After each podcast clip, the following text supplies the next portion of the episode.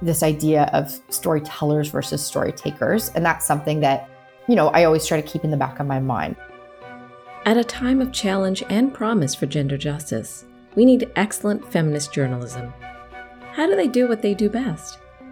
I'm Andrea Gunraj from the Canadian Women's Foundation.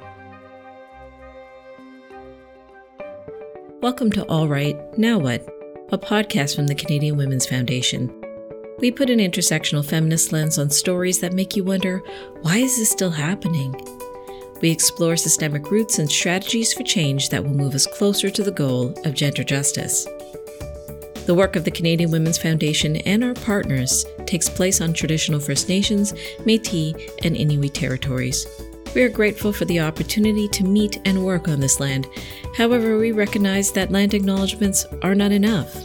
We need to pursue truth reconciliation, decolonization, and allyship in an ongoing effort to make right with all our relations.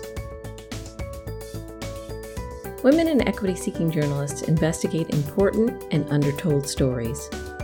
Whether they write articles, do podcasts, or create other digital media, we badly need them to give voice to gender justice matters that otherwise go unheard.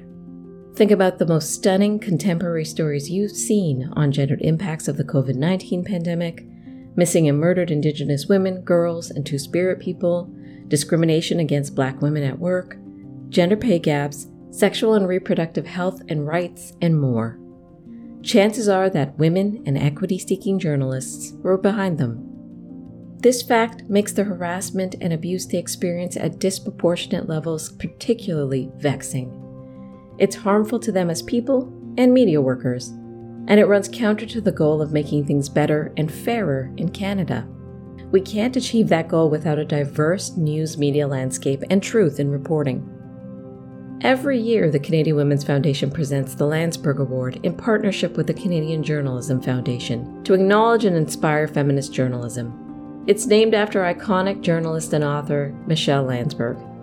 She was columnist for the Toronto Star, the Globe and Mail, and Chatelaine magazine, and is one of the first journalists in Canada to address workplace sexual harassment, racial discrimination in education and employment, and gender equality in the law.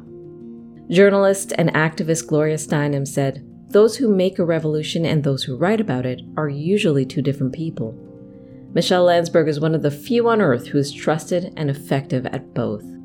Past winners of the Landsberg Award include such journalists as Connie Walker, Robyn Doolittle, Christina Frangou, and more. Today we're joined by Molly Hayes, who won the 2023 Landsberg Award alongside Tavia Grant and Elizabeth Renzetti for their series on intimate partner violence and femicide in Canada. She is a national reporter with the Globe and Mail. She joined the Globe in 2017 as the inaugural recipient of the Canadian Journalism Foundation's Investigative Journalism Fellowship, and today reports on crime and social justice issues, including violence against women. I went into journalism school straight from high school. I did a Bachelor of Journalism at TMU. So at that point, I don't have like a profound reason. I was a teenager and was good at English class, and it seemed like a job where I could get paid to write. Yeah, unfortunately, I don't have a, a real great origin story there, but I, I think it was once I was in university and once I was sort of in it a little bit more that I started to appreciate the value of journalism and the power that it can hold.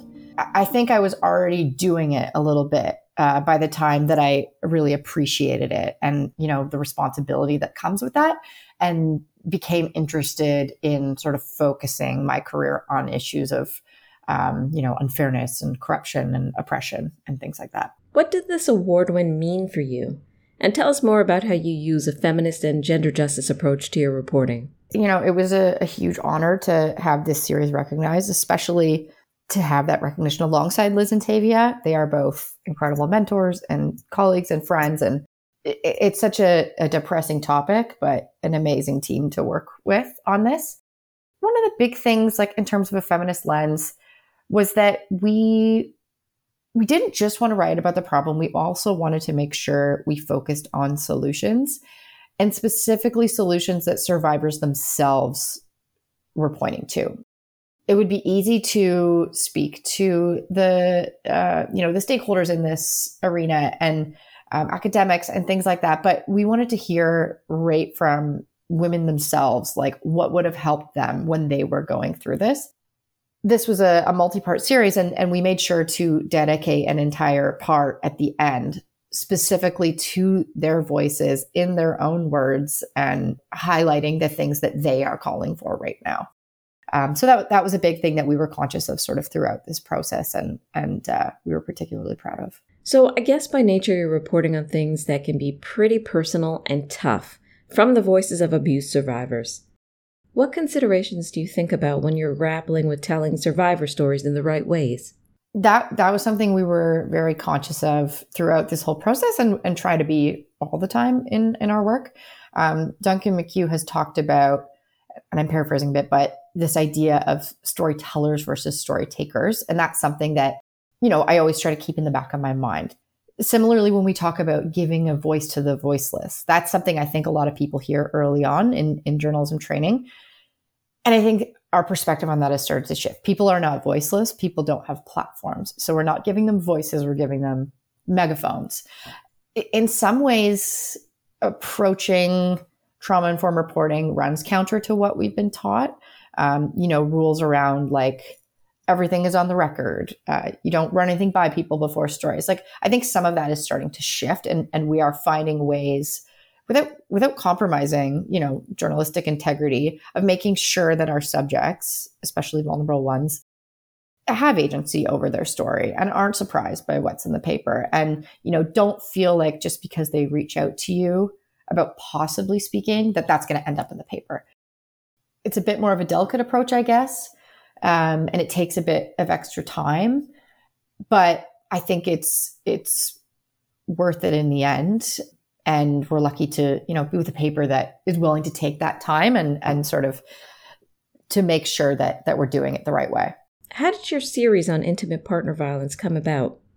Was there anything that surprised you in your process of research and investigation? I mean, we began this project in sort of the peak of COVID. And by that point, all three of us had been reporting on these issues for some time. We were very familiar with it.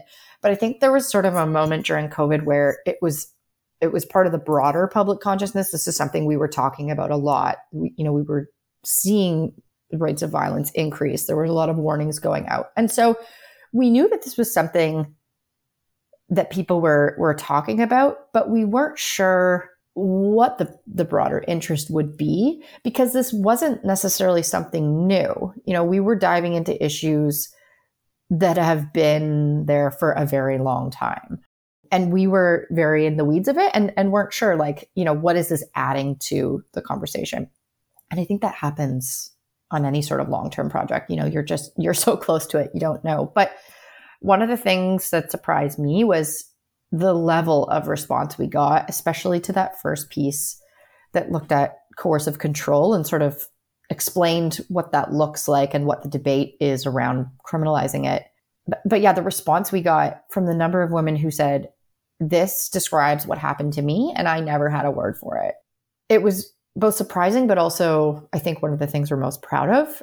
We heard directly from people who said that this gave them the language to sort of understand and describe what they had gone through. And yeah, that was just very meaningful and rewarding to hear that. Let's pause here. There's no question to me that we need a strong news media landscape, well supported feminist journalism, and open digital access to news and information. But the biggest search and social media platforms are ending access to news before Bill C 18 the Online News Act gets enforced in Canada. Gender implications are huge. Women in Canada use social media more than men. And diverse women, girls, and two spirit, trans, and non binary people rely on search and social media to get information about their unique health, safety, pay, and employment concerns. The underspoken, underaddressed issues of inequalities where we live, work, and play. There's a tech and time gap, too. Women are heavier social media users, but they have less time for the internet than men. Women's time is sucked up by higher care and housework responsibilities. and economic insecurity may mean that women and gender diverse people can't afford the latest devices and bandwidth. If we can't rely on the biggest social media sites and search engines to help us find news about our experiences, gender gaps will widen, especially for those of us dealing with social and geographic isolation, marginalization, and unsafety. So, the journalism landscape in Canada is tough and only getting tougher, especially for journalists who cover stories like the ones you cover. What would you say to aspiring feminist journalists trying to break into the media these days? Yeah, it, it is bleak. the landscape is bleak in many ways. Um, but I also think we're sort of in a, a, a, golden era for this reporting. You know, like I was looking at the list of, of recent Landsberg winners and like, what a list to be on.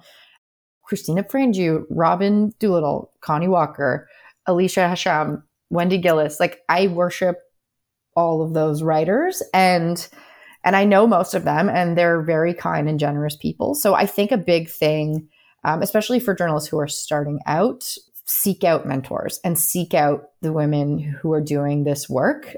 I, you know, again, I know most of these people, people are generous. They want to help. They want to talk. So I think that's a, that's been a really helpful tool for me. And I also think it's important to remember that we don't have to just be chasing the hot new thing. Like a lot of these, especially these sort of seemingly intractable social issues, have been broken for a long time. And they are just as worthy of our focus, um, even when they're not sort of the night's top story. Head down, do the work, find the people that inspire you, I guess. All right, now what? Go to CanadianWomen.org to read The Gender Gap in Digital News Access, which speaks to the gendered impact of digital news blockages in Canada today. In light of these challenges, it may be helpful to you to bookmark trusted, evidence based news sites, subscribe to news curation and feminist podcasts like this one, and follow feminist reporters doing stories about your lived experiences. These are not perfect solutions to our systemic digital concerns, but they may be helpful to you. Please listen, subscribe, rate, and review this podcast. If you appreciate this content, please consider becoming a monthly donor to the Canadian Women's Foundation. People like you will make the goal of gender justice a reality. Visit CanadianWomen.org to give today, and thank you for your tireless support.